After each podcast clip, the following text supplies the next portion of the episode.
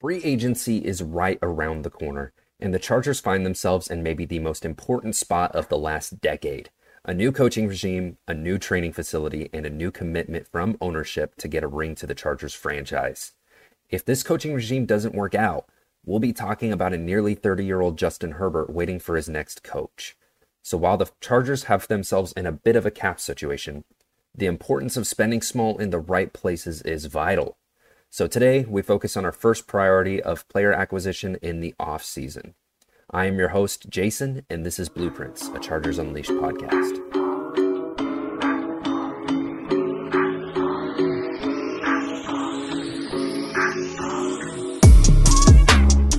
So today we are going to drop the podcast formula a little bit and spend just a bit of time ironing this out.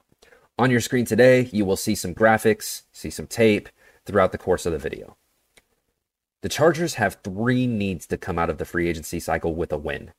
First, guys who can compete in key roles. Second, depth pieces across the entire roster. No position is set in stone here. And third is to be cap compliant. These three needs together put the Chargers in a very difficult position. They don't have the cap space to make the changes they need to under a new coaching regime as of now, meaning that moving money is just as important right now as signing players. Players that are needed at just about every single position on the roster, including backup quarterback. Even with Justin Herbert on the roster, the depth at quarterback is still in question. That's just the position the Chargers are in right now. Everything is on the table. They can roll the dice and be happy with pretty much anything they get. If the Chargers position groups were game of go fish, you'd win no matter the position called. The only goal right now is to take some cards out of the hand. Call literally anything, and you are making progress. That being said, there are priorities, there are limitations, and there are new rules in play with a new coaching staff in town. So let's separate some priorities here, with this video focusing around this first priority, which is maximize Justin Herbert. Last season, I was at a point where I didn't care if the defense gave up another 400 yard game. The real tragedy of the coaching staff last year was how they failed to get Justin Herbert in the offense going at a consistent level. They had the quarterback, they had the all pro caliber run from Keenan Allen, and yet so many other pieces around them failed or vanished. The protection scheme had issues. Trey Pipkins took a step back, Corey Linsley wasn't available, and Mike Williams left early with a season ending injury. On top of these, Josh Palmer missed some time. Jalen Guyton didn't have the speed he used to have, Gerald Everett was underutilized, and the running game was non existent to say the least. This in turn placed rookie wide receiver Quentin Johnston into a spotlight, which brought on its own set of problems. Now, I'm not going to hit on what went wrong here. You've had an offseason full of what went wrong for each of these position groups, players, schemes, so on and so forth, from Chargers Unleashed, from me. Just note that there was a lot that caused this last coaching staff and roster to fail Justin Herbert. For me, that's an unacceptable loss. You can't fail to put pieces around your quarterback on offense. If the Chargers go into 2024 with a defense that fails just as much as 2023, but succeeds in giving Justin Herbert an offense he can easily operate in and succeed with, I would consider that priority one achieved. It's not only necessary, it's fundamental in the growth of this team under Jim Harbaugh. They need to know that they can get things going with Greg Roman and Justin Herbert moving forward meaning free agency this offseason needs to put the depth and role players in place to compete. This is why you've seen me pounding the table for guys like Antonio Gibson and Kendrick Bourne, guys that won't demand a ton of money, but that can help the team compete, while also providing dynamic depth in the case that young running backs or wide receivers don't take the leap. With that, who are some players that can enter the building for a reasonable price and help with the priority of maximizing Justin Herbert? Well, we mentioned a couple already in New England Patriots receiver Kendrick Bourne and Washington Commanders runner Antonio Gibson. But with that, we are going to kick things off with Kendrick Bourne, the wide receiver out of New England. And Bourne brings what fans expected Quentin Johnston to bring in year one the dynamic receiving ability as a YAC threat underneath. That's yards after the catch, with the subtle nuance to get open in the intermediate portions of the field. With Kendrick Bourne, you're getting a player that has succeeded in carving out a role no matter what the season has thrown his way. In eight games with the struggling Patriots offense, Kendrick Bourne was able to accumulate 406 receiving yards on 37 receptions, totaling four touchdowns. I get it. That's no Keenan Allen stat sheet, but if you paid any attention to the Patriots, that's about as good as it gets over there on offense right now. Look, I'm I'm not about to preach to everyone what Bourne went through in that offense or his journey from the 49ers to the Patriots. It's plain enough to see that he will force himself into a role that allows him to contribute on the offense. You're getting a bargain wide receiver who was willing to block, willing to grind out the tough yardage on short pass concepts, and willing to contest for the ball on plays he has no business having a shot at. Bourne was 30 for 57 in contested catch situations prior to this two year stretch, and that isn't even what he is known for. You're getting a nuanced route runner, a good blocker, and a player to offer you a dynamic target underneath. All things that the Chargers need heading into the season. Now, I get the thought process here of they have a young wide receiver in Quentin Johnston who is already supposed to do a lot of those things. Um, there's there's a good piece of advice here that I've gotten um, from a couple of my good friends who work in the league is that if you quote unquote address a need or position and it wasn't accomplished, it was never truly addressed. And so the Chargers still have a really big need because those underneath concepts are becoming such a big part of the NFL and getting a player who can maximize that for Justin Herbert.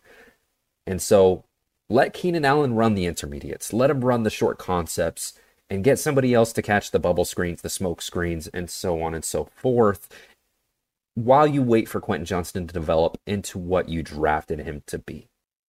Secondly, we're going to talk about another prior mentioned player, Antonio Gibson, the running back for Washington. Let's paint a picture here.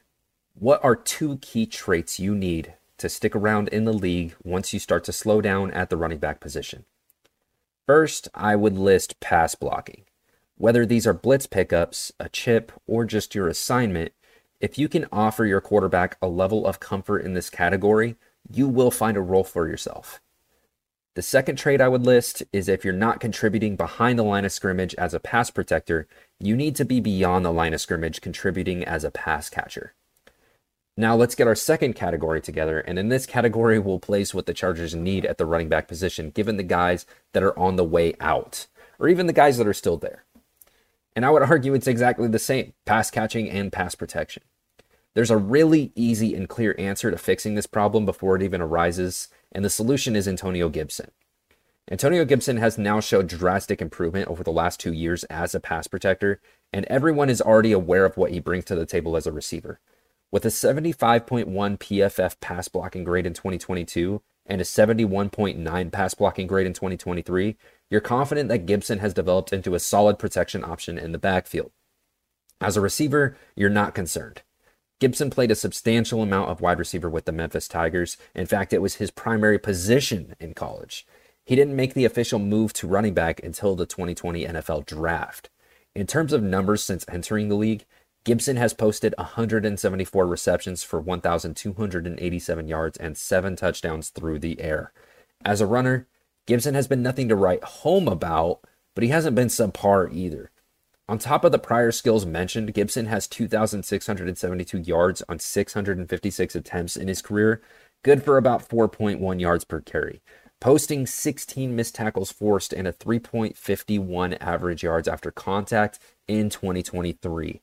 I think Gibson has been efficient enough through his career to be coveted as a proper third down option on an offense. Spotrac lists his contract at about one year, 3.6 million. I would not blink at all if a team offered him a multi-year deal. Next up, we have Adam Trautman, the tight end from Denver.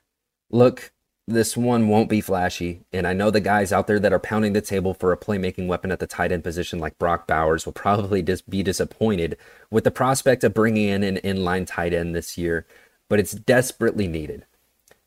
The good news for those guys is that Trautman likely stays with Sean Payton. The bad news is that the Chargers need that type of player. Uh, Trautman brings solid pass blocking with a 62.1 PFF pass blocking rate in 2023 which followed a 71.9 pass blocking grade in 2022. He brings solid run blocking with an elite run blocking grade in his rookie season, but more recently a return to earth 60.1 in 2023, and he showcases the necessary athleticism that you ask of pass catching tight ends. We're not asking for him to be a number one tight end in this scenario, nor should he be asked to be that. But the Chargers need his skill set. And they need at least one guy in the room that can be relied on, not named Donald Parham, to be the inline tight end and make the necessary blocks. As a receiving option, I do think there is some untapped potential with Trautman. In four years, he only has 83 receptions for 849 yards, which is absolutely nothing to scoff at. So there is limited opportunity through his career, but I think you have a sure handed guy here with some solid YAC, with a career YAC of 5.4. Again, that's yards after the catch. Uh, to add to the play action game, the Chargers are going to want to build with Greg Roman. At number four comes Aaron Brewer, the center out of Tennessee. Now, this one is a little risky. We labeled this category as a maximizing Justin Herbert, and I'm going to mention Aaron Brewer here, who is by no means known for his pass blocking ability so far through his career. With Brewer, you are absolutely spending with the run game in mind. You're spending with Greg Roman in mind. You're spending with play action in mind. And lastly, you're spending with whoever the 2024 starting runner is for the Chargers in mind. Don't get me wrong, the line around Brewer last year was definitely not ideal, but he absolutely contributed to the struggles on that front in terms of pass protection. So it's probably going to be a gamble that a new scheme, new personnel around him, and a new quarterback behind him will improve that pass blocking. In fact, it probably sits as marginally improved when we look back at the 2024 season come this time next year. With all that being said, you are absolutely getting a great run blocker at the line of scrimmage by signing Brewer a solid run game, and I don't want to draw any hypotheticals here, but it probably helps to maximize Justin Herbert and helps Roman install his ground game. This suggestion is really less about me and what I want for the Chargers and more what fits what Greg Roman can bring to the table. I have another center suggestion in a moment here, but for now, let's take a look at what Brewer has brought to the table recently a 78.7 PFF run blocking rate in 2023, which was his best as a starter. In fact, 2023 was the first year that Brewer played center full time.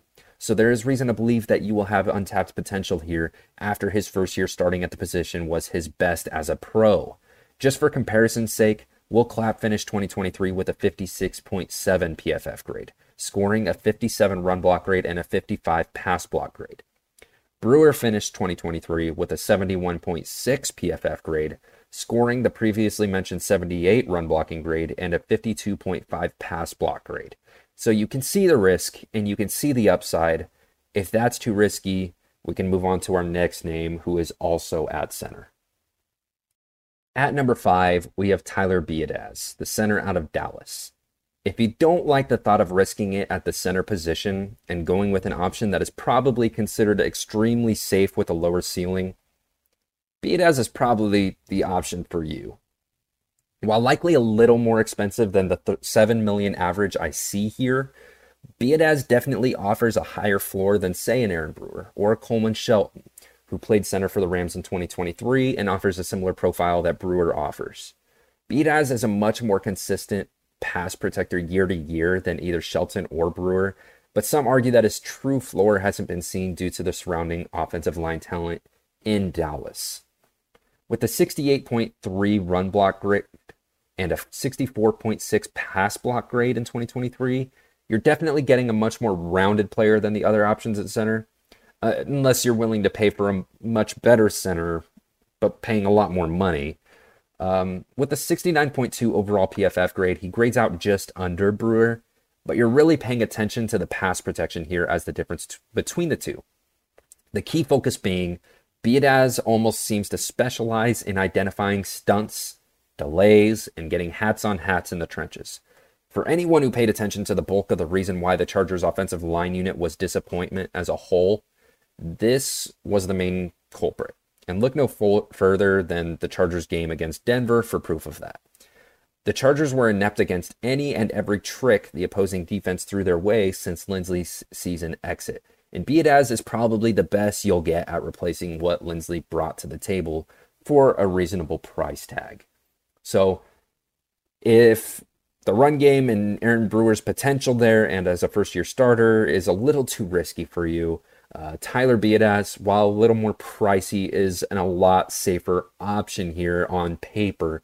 Um, there is just that concern from some, not not so much from myself, that you haven't seen his true floor yet because of the talent around him in Dallas. Um, which could absolutely hold some weight, and I could be completely wrong there, uh, but it is something to look out for. So, a little bit of a limited look here at some cheaper options around free agency, right?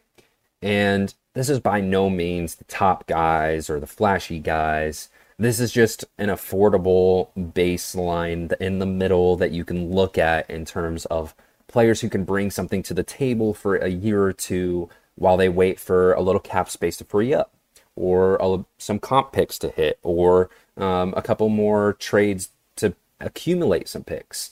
Um, just buys them some time and gets them some role players, some pieces that here and there um, that the team can utilize. And all these guys bring physicality to the team. Antonio Gibson, Kendrick Bourne, Adam Trautman, Aaron Brewer, Tyler Biadasz all bring physicality to the team that is desperately needed. Um, this was just offense today. This was the first priority, which is maximizing Justin Herbert. We will get to more priorities soon, and I'm excited to do so because there's some defensive guys I really like over on that side of the ball as well. Um, guys that I think would pair really well with Jesse Minter and Derwin James and, and go in there and compete. Uh, one might even be a former Charger. Um, so that's it for today. Uh, I hope everybody liked this format, liked the graphics, liked the film being thrown in, and enjoyed what I brought to the table today. And if you did, make sure you like and support the Chargers Unleashed podcast over with Dan and Jake. And let me know in the comments that you'd like to see more stuff such as this, or if you know you prefer the more Q and A format, or the mailbag format, or uh, the simple talk and talk on topics format just let me know so that I can adjust and put out content the way that you guys like it. You guys are in the driver's seat here. All I'm to do is innovate and try to bring some new ways for you guys to to listen to this content or look at this content and you know, always feel free to provide me with the feedback that maybe this isn't for you or maybe you really liked this or hey, try this. Uh, I'm always reading the comments. Um, even if I don't interact, I, I promise you I saw it. So uh, just let me know and I will adjust accordingly. I appreciate you guys listening. Once again, I am Jason, and you can support me um, by supporting Dan and Jake over there on Chargers Unleashed, or just simply come and follow me on X at Syntari13. Um, using using X a little bit less these days. Um, getting trying to distance myself away from social media a little bit. It's getting a little it's getting a little hectic out there. Um, I feel like uh, I feel like having an opinion these days is is is very is very risky in terms of even something as simple as football, man. Um, but with that being said, if you got the more guys interact with me over on X, the more I'll interact with you guys, and the more we can talk about football.